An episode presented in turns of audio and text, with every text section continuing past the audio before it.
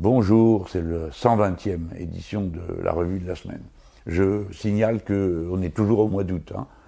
Euh, bon, le travail a, repris et pour moi, avec les amphis d'été euh, dans la Drôme, euh, bon, c'est parti fort et vite. Voilà. Alors, j'ai déjà un emploi du temps plein comme un œuf, mais pourtant, je vais à nouveau faire une pause parce que j'ai beaucoup de travaux d'écriture, de choses qu'il faut terminer, qui ont été commencées cet été, bref. Et c'est ajouté le fait que mon discours à Valence a bien plu et qu'on a décidé d'en faire une brochure. Donc il faut passer du style langage parlé au style écrit, ça prend des heures. Hein. Euh, bon, ici vous la coupez et puis je voudrais mettre des fiches dedans qui précisent euh, les aspects de mon discours. Vous aurez bientôt ça en ligne parce que euh, l'année euh, écoulée, euh, Antoine a organisé sur mon, blog un système d'édition que je voudrais perfectionner et peut-être traiter avec aussi une entreprise pour que les gens qui téléchargent un produit fini ou qu'on puisse le télécharger sur une liseuse, exercice auquel je me suis mis cet été. Et pour tout vous dire, j'ai lu pour la première fois un livre, j'ai pas fini, parce qu'il y a plus de 500 pages, avec cet outil-là. Et euh, un livre, euh, pas possible, quoi. C'est le discours de, sur euh, la première décade de titre livre du philosophe Machiavel. Bon. Mais alors j'ai découvert qu'on pouvait souligner tout ça. Après, c'est génial, ça m'a bien plu. On va essayer de donc produire des textes, mes textes, qui souvent sont transcrits, mais bon, après ils se mettent en tas. J'ai besoin de, de gens qui nous aident à retranscrire. J'ai besoin de gens qui nous aident à faire le passage de l'oral à l'écrit, c'est-à-dire euh, des relectures qui modifient, mais ça ne peut, pas être des changements hein, euh, radicaux. Bref, hein, si ça vous intéresse, vous vous dirigez sur, sur mon équipe ou sur l'adresse qui correspond à ce site. Bon, alors c'est la 120e revue, et c'est pas rien que cet instrument qui s'est créé progressivement. Nous sommes aujourd'hui 460 000 abonnés à cette chaîne YouTube. On peut donc penser qu'à ce rythme, bon, on va atteindre euh, dans, les prochains mois euh, le demi-million. C'est tout à fait considérable parce que euh, pour moi et pour Antoine qui, filme, c'est un encouragement extraordinaire à faire ce travail. C'est devenu progressivement mon premier émetteur politique qui a un impact infiniment plus grand que tous les articles qu'on peut écrire sur moi. ça tombe bien, c'est tout des méchancetés, donc ça, et on rectifie par. Euh, bon. Donc ça rend dérisoire euh, toutes sortes de choses qui s'écrivent euh, sur mon compte. D'autres sont sympas, de temps à autre, il hein, faut pas, dire. Mais c'est surtout que ça permet de vulgariser une pensée. Moi, c'est, ce à quoi je m'attendais pas. Et vous m'avez dit que c'est ça qui vous plaît. Bon, très bien, donc je vais le faire, je vais continuer à le faire. Et là, on a regardé sur les 365 derniers jours, vous savez, c'est formidable dans, tous ces outils. Il y a des outils euh, de, comptabilité, donc on arrive à tout savoir.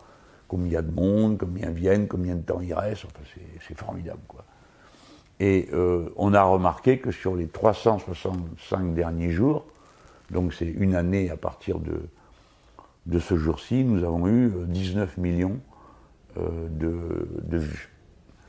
Alors c'est considérable on a regardé, Antoine a regardé quand est-ce qu'avait été la, première image mise en ligne sur la chaîne YouTube. Il n'y avait pas de revue de la semaine, tout ça, hein, à l'époque.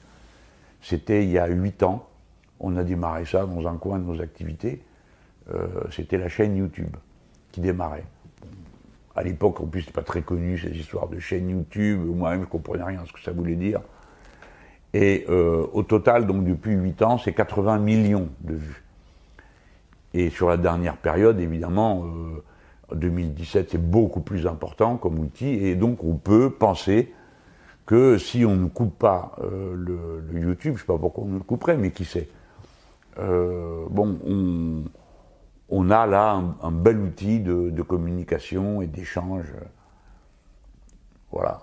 Bon, je voulais vous dire tout ça parce que moi, ça me fait plaisir de savoir que tout ça sert à quelque chose. C'est beaucoup de, de gens qui les uns suivent parce que ça les intéresse de voir comment je m'y prends, d'autres c'est pour apprendre, d'autres c'est parce que ça leur fait plaisir. Et puis maintenant, euh, tout ça est publié en podcast, c'est bien ça Antoine C'est-à-dire que on n'est pas obligé de rester collé devant son écran d'ordinateur, on peut se mettre ça, se l'écouter en faisant du jogging ou je ne sais quoi. Je ne vous dis pas de le faire. moi, j'ai appris qu'il y en avait qui le faisaient.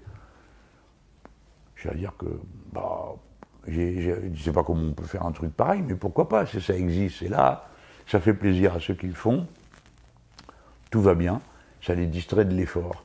Je comprends de quoi il s'agit, parce que cet été, j'ai fait des longueurs de piscine, et c'est vrai qu'un des problèmes, c'est qu'au bout d'un moment, on, s'ennuie. Alors je ne me vois pas aller dans l'eau avec, euh, avec mon écouteur et je ne sais pas quoi, hein. c'est pas ça le sujet, mais vous autres qui courez pendant des kilomètres comme, euh, comme ça, là, bon, bah, peut-être que ça, ça vous aide.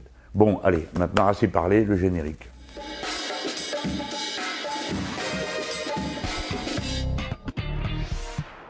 Bon, d'abord, je voudrais vous parler euh, d'un fait politique mondial, c'est le déferlement des vagues de révolution citoyenne les révolutions citoyennes, c'est le surgissement euh, sur la scène publique du peuple.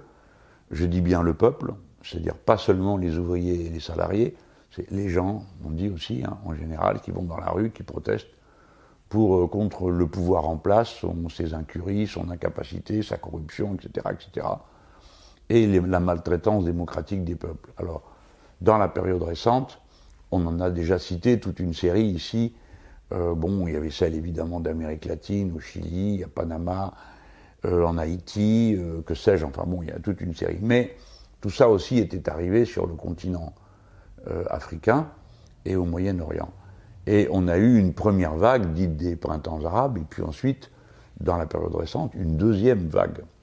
Cette deuxième vague, elle s'était surtout polarisée sur le Soudan, où il y a eu une révolution citoyenne victorieuse, qui a donné lieu à un compromis entre les différentes composantes de la société pour mettre un gouvernement transitoire. Alors personne n'en a parlé parce que le pétrole qui se trouve dans ce coin-là est déjà bon, euh, dans la main ferme des uns ou des autres. Et puis il y a eu la révolution en Irak, ce qui était incroyable, un pays en guerre, martyrisé par les, au cours des 20 dernières années. Une révolution citoyenne euh, active, efficace, très euh, mobilisante dans le pays, évidemment, qui a reçu des coups.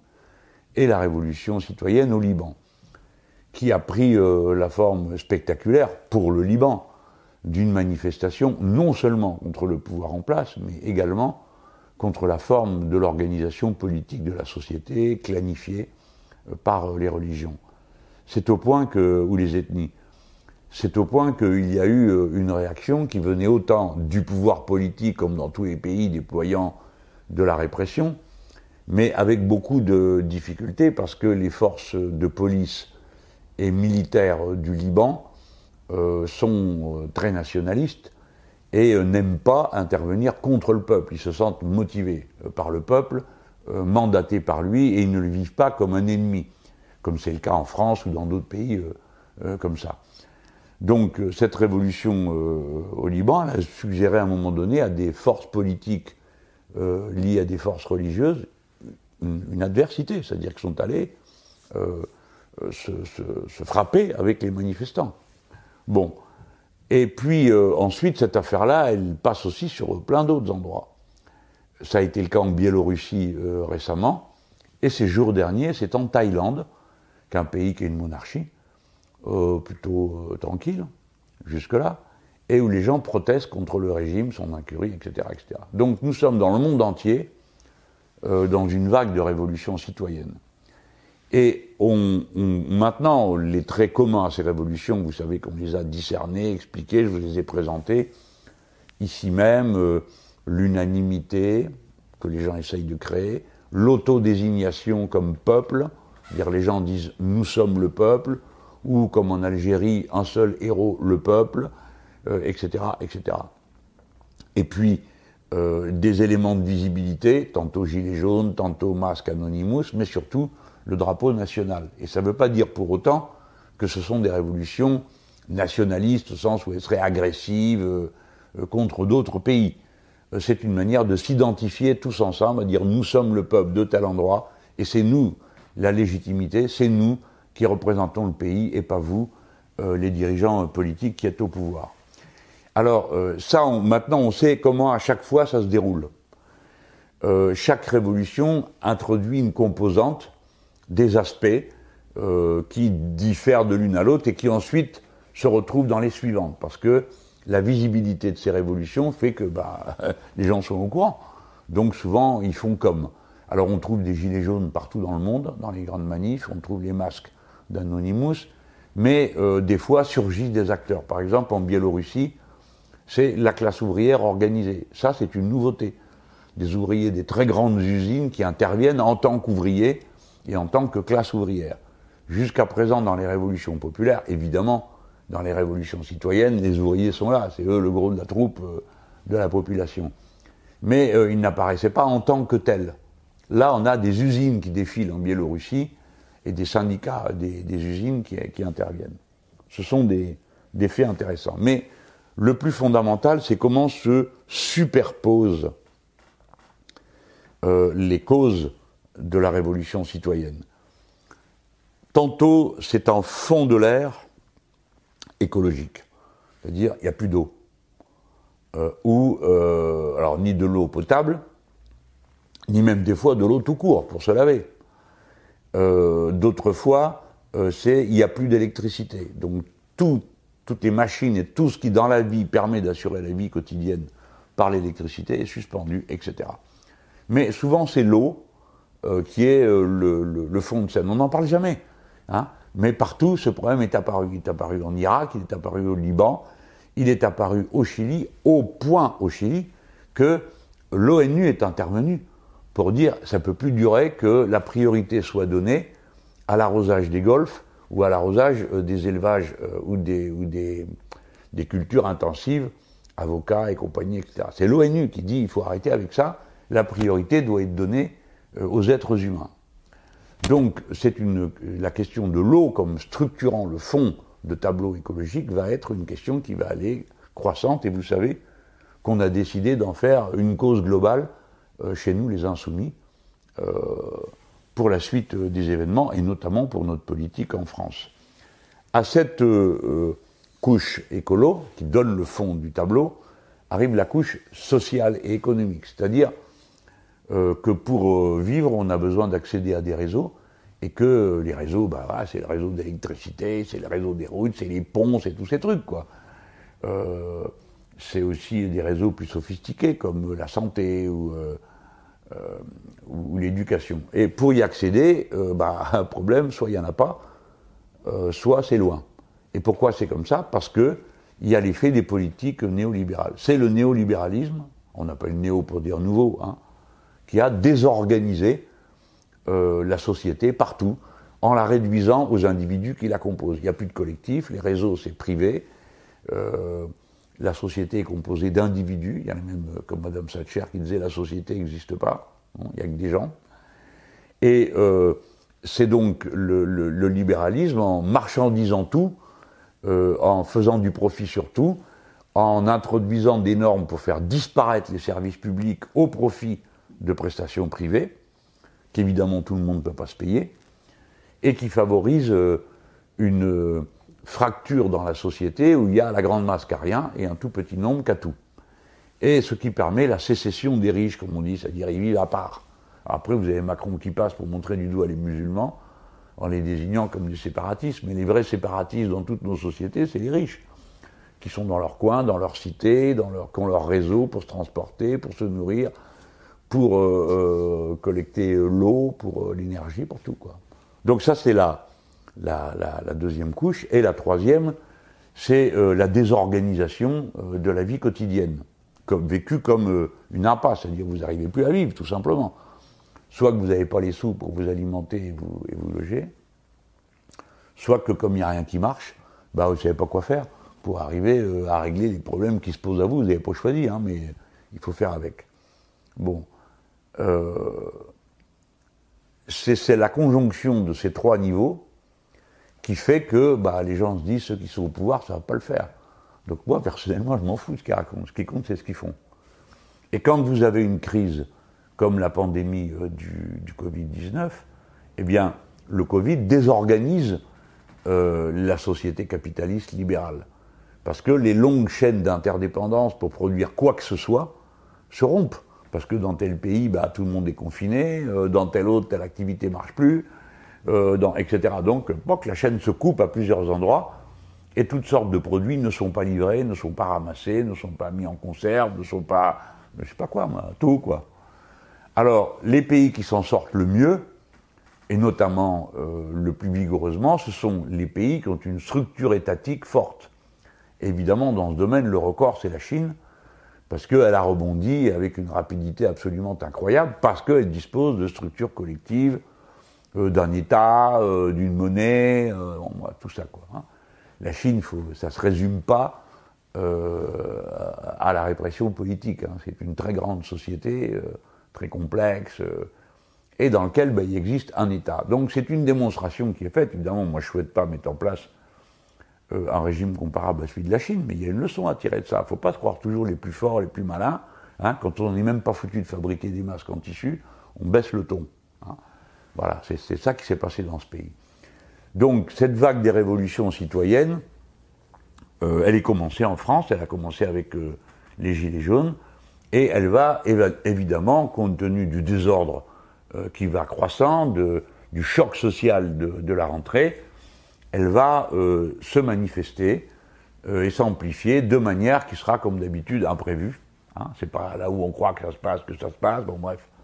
Mais il faut être prêt à l'accueillir, à la comprendre, et surtout à comprendre que le jeu du pouvoir de ces médias et de tout ça va consister à diviser les gens. À chaque fois, ils font pareil. Hein.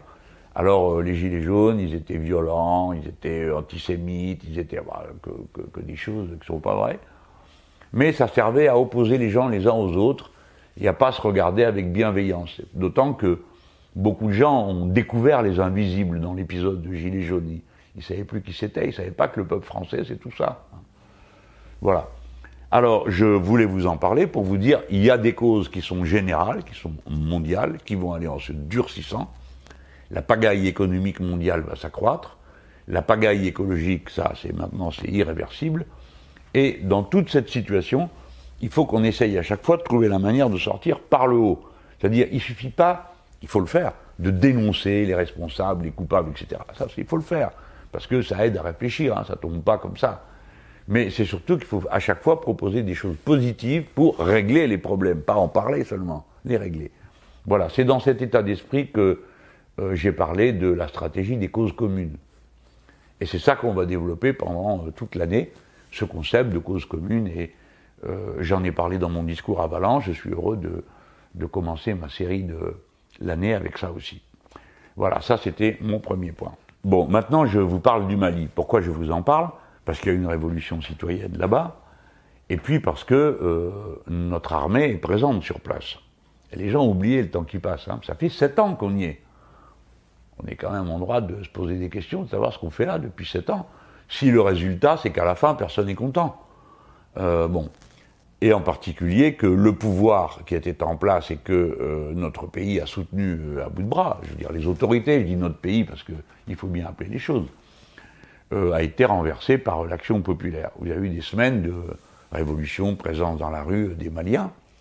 Et puis à la fin, les structures de l'État, une à une, s'effondrant, l'armée, elle aussi, euh, a fait, euh, a subi les conséquences de cette désorganisation générale venant du sommet du pouvoir de l'État, et elle, est intervenue dans ce processus de révolution citoyenne. Il faut être très prudent sur ce qu'on en dit, nous spécialement les Français, parce que notre réputation est engagée, et qu'il y a beaucoup d'incompréhension ici euh, en France, mais aussi là-bas, euh, sur ce que doit être le, rôle de notre pays. Euh, il y a quelque chose qui est frappant dans les commentaires, vous regarderez à la télévision, vous avez souvent les mêmes personnes, comme d'habitude, hein, qui interviennent sur 50 plateaux, là, et puis qui répètent la même chose. Et quand vous les écoutez, il n'y a pas de révolution citoyenne au Mali.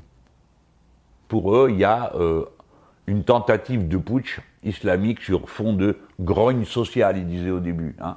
C'est le peuple, ça grogne, ça gronde, c'est, des bêtes, hein, donc ils grognent, la grogne. Bon, alors, euh, mais récupéré par les islamistes. Alors, comme cette histoire tient pas debout, parce que, euh, en effet, euh, la religion musulmane est très importante au Mali, il y a beaucoup de croyants, mais c'est pas ça qui en fait des islamistes, c'est-à-dire des gens qui voudraient un régime politique fondée sur la religion, c'est le contraire. Euh, le mouvement citoyen et son état-major, le M5, ont toujours dit qu'ils voulaient une république laïque. Et le chef spirituel d'une partie des musulmans du Mali, qui est, qui est très célèbre, a lui-même dit, mais moi, je suis candidat rien du tout.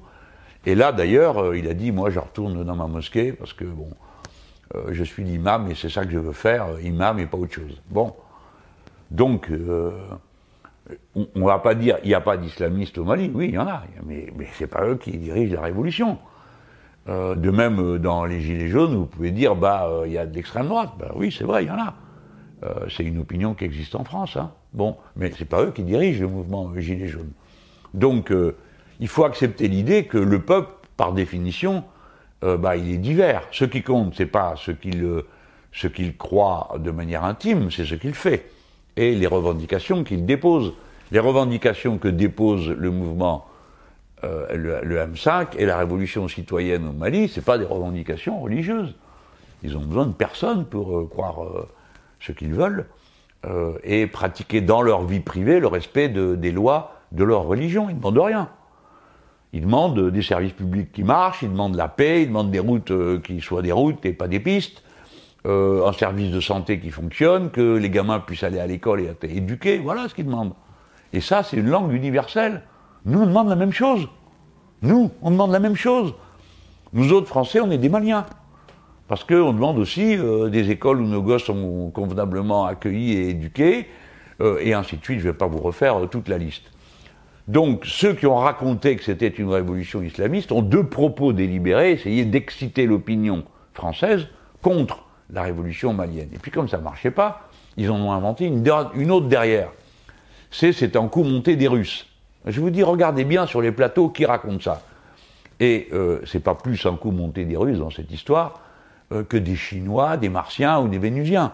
Hein. C'est une révolution citoyenne des Maliens. Il faut se faire à l'idée qu'au Mali, il y a des Maliens et que les Maliens et les Maliennes, c'est des êtres humains qui présentent des revendications d'êtres humains que le capitalisme est incapable de, satisfaire.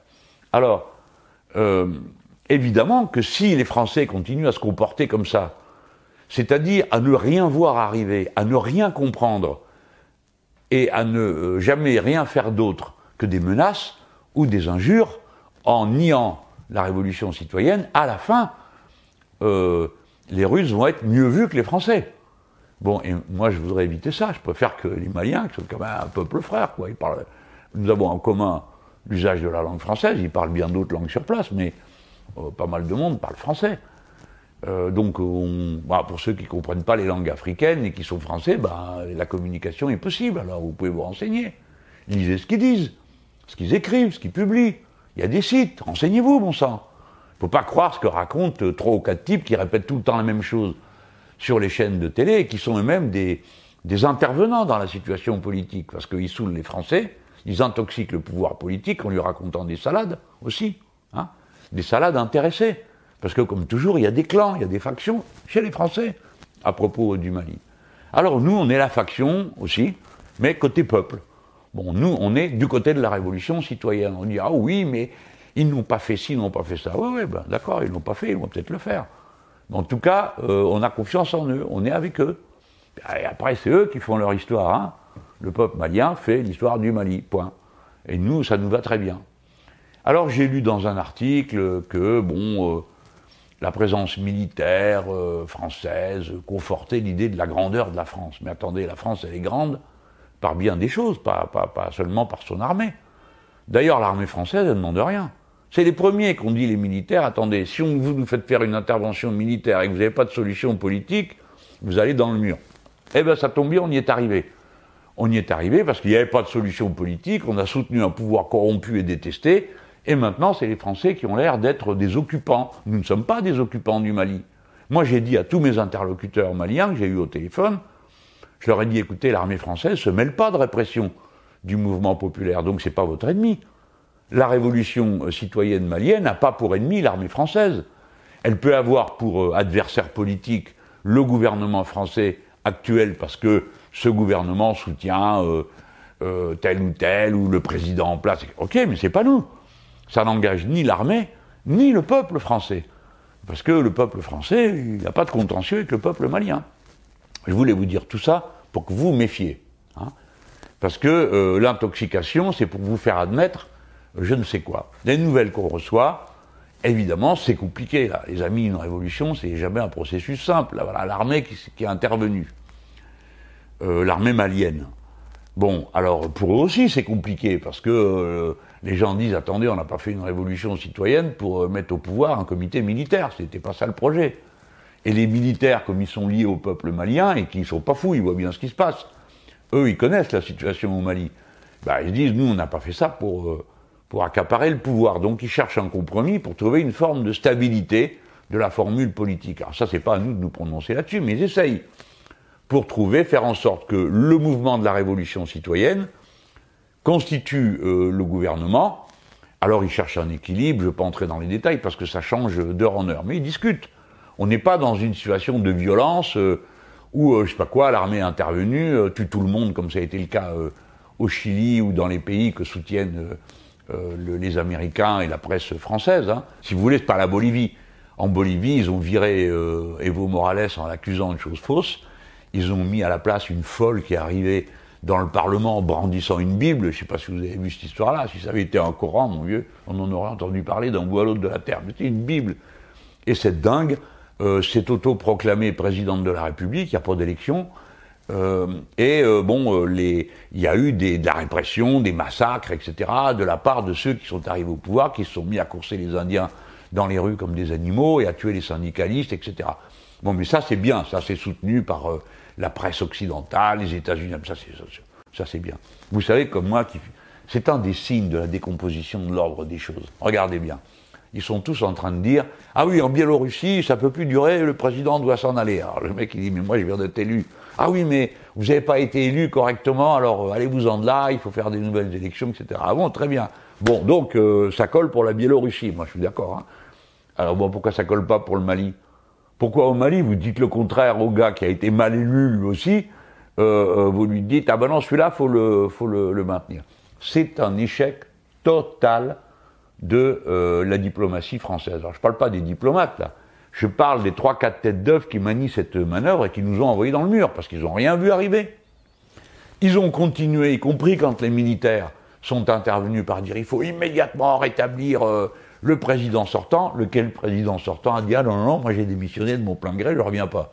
Donc les, dirigeants français, Macron et son équipe, ses conseillers, n'ont jamais mis les pieds en Afrique. Je terminerai là-dessus, euh, nous ont envoyés dans le mur. vous comprenez les gens? C'est-à-dire qu'ils ont dit à Macron, non, non, mais vous inquiétez pas, on a la situation en main, on a demandé aux autres chefs d'État de venir pour euh, euh, rétablir euh, la loi et l'ordre, etc. Tout, ça, tout est planté, tout s'est cassé la figure.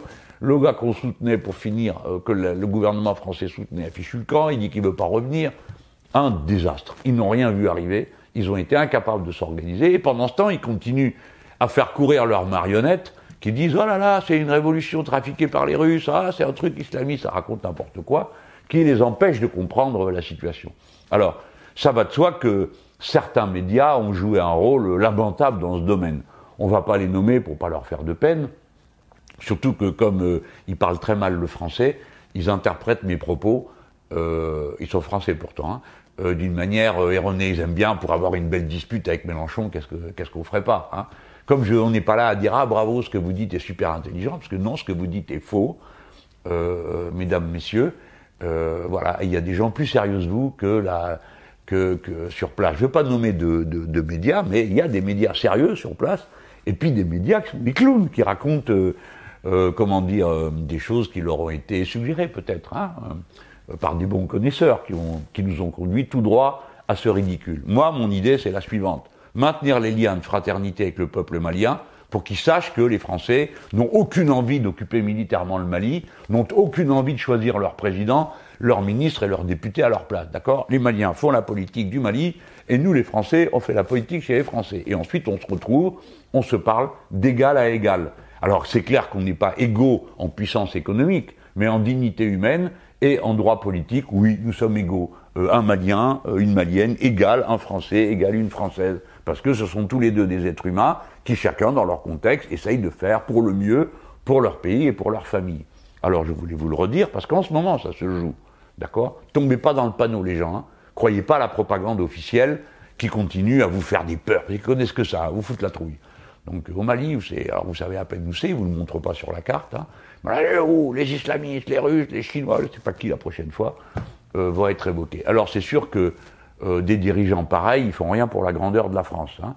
Mais moi je pense que, je voulais vous dire que l'autre jour j'étais assez fier de voir ça, il y avait la manie sur la place centrale, il y avait un drapeau français. Ah, c'est pas mal, non? Bon, on pas ennemi. Et sur le drapeau, il y avait mon nom. Eh bien, ça m'a fait plaisir, parce que je me suis dit, bah, le message est arrivé jusque là-bas. Ben, il y a des gens là-bas qui se sont dit, ah, bah, il y a des Français, ils sont d'accord avec nous. Ah, ben, ça tombe bien, c'est les insoumis, ils sont comme nous, ils sont insoumis. Voilà, ça, c'était mon petit chapitre Mali. Bon, alors là, ça fait déjà 30 minutes que je parle. Antoine m'a dit, terminé. Si on coupe ici ou là une ou deux respirations, ça fait pile 30 minutes. On ne doit pas dépasser. Notre objectif, c'est d'arriver à 20, pour que ça passe euh, super bien. On n'est pas prêt d'y arriver. Hein, parce que pareil, à Valence, on m'avait dit une heure et quart, pouf, une heure trois quarts. Bon.